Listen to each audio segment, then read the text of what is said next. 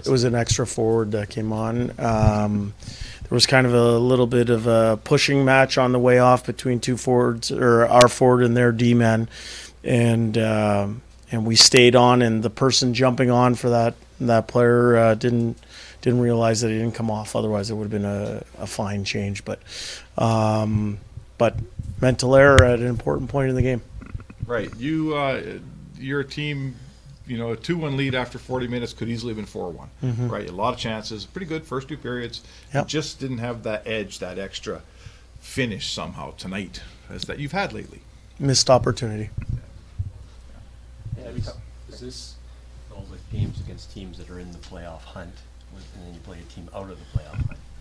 Is there any subconscious thing there? Okay, we just got through four really tough games. We play this team.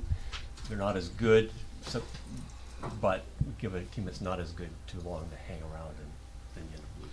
Yeah, I think we tried to paint the picture that they're a competitive group. That's that's the culture they've built uh, around this organization, and they're more skilled than anyone given credit for. I thought they got a little bit of momentum on their their power play, even the ones they didn't score on. I thought it gave them a little bit of offensive confidence. Um, in the end. Um, uh, you know, we didn't get the that kill at at two two, um, and we couldn't find uh, we couldn't find that that next goal. Give them credit; they did a lot of really good things, but it's certainly a missed opportunity for us. We talked a lot about Darnell Nurse before the game. How did you feel like your team was able to fare with, without him tonight? Well, I thought um, through the first two periods we were, were pretty good. Obviously, he's an important piece of our, our back end, but uh, you know, I think uh, there were just a few too many errors tonight that ended up in the back of our net. He touches so many parts in the game. Are there a kind of a, lesson because we don't know how long he's going to be out for? A kind of lesson that you can take from this game to kind of uh, in terms of how you can Well, his loss. I think we'll we'll learn from uh, the mistakes that we made there in the third period for sure. Where there's opportunities where we can all be better, and um, you know we'll talk about them. We'll have a practice tomorrow and work at our game. After the thing with Zach and the melee there, you put him on with Connor. Yeah. Was that?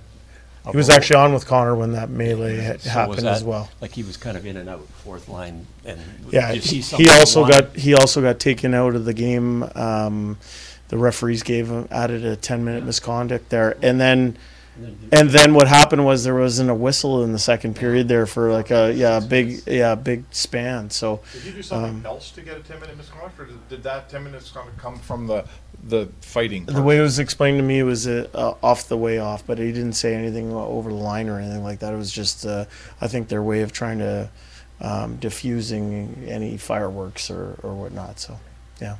I wonder how you, how you felt Kris Russell because he's again being asked to do a little bit more tonight. How you felt he, he was able to fare. Thought he was competitive. I thought he uh, blocked some shots for us. He found himself in some offensive opportunities that didn't go in for him, but he found himself in some good spots.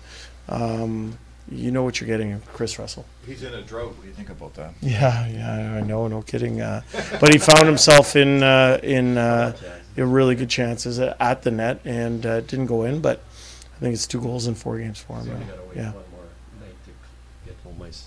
Yeah, well, you know what, and and uh, I think uh we t- talked before the game that this game was going to be a learning opportunity. We learned some stuff. Um, one thing I think we can be better at is that we did generate a lot of offensive opportunities, and uh, on a personal level, we can be sharper. We can be sharper to convert those, um, and I think that's uh, you know their goaltender played very well. That's the type of goaltender you're going to see down the stretch and in the playoffs.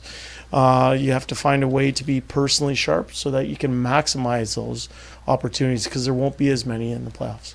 Hi, it's Shauna, and I might be a bad parent because my kids think french fries are vegetables. Hey, it's Ryan, and I might be a bad parent because I went out for wings when my wife was in the hospital after giving birth. Johnny here. I might be a bad parent because in my house, the tooth fairy gives pocket change. But we're not alone. Len emailed us and said his six year old daughter's Tarzan moment going from love seat to lazy boy by curtains made him more proud than any dance recital. And Andy left his two year old at the rink. All right, guys, I'm sure we're not alone. Like Andy's kid. For stories and confessions like this, make sure you check out our podcast. It's called Bad Parents, and it's available wherever you get your podcasts. I left a glove at the rink.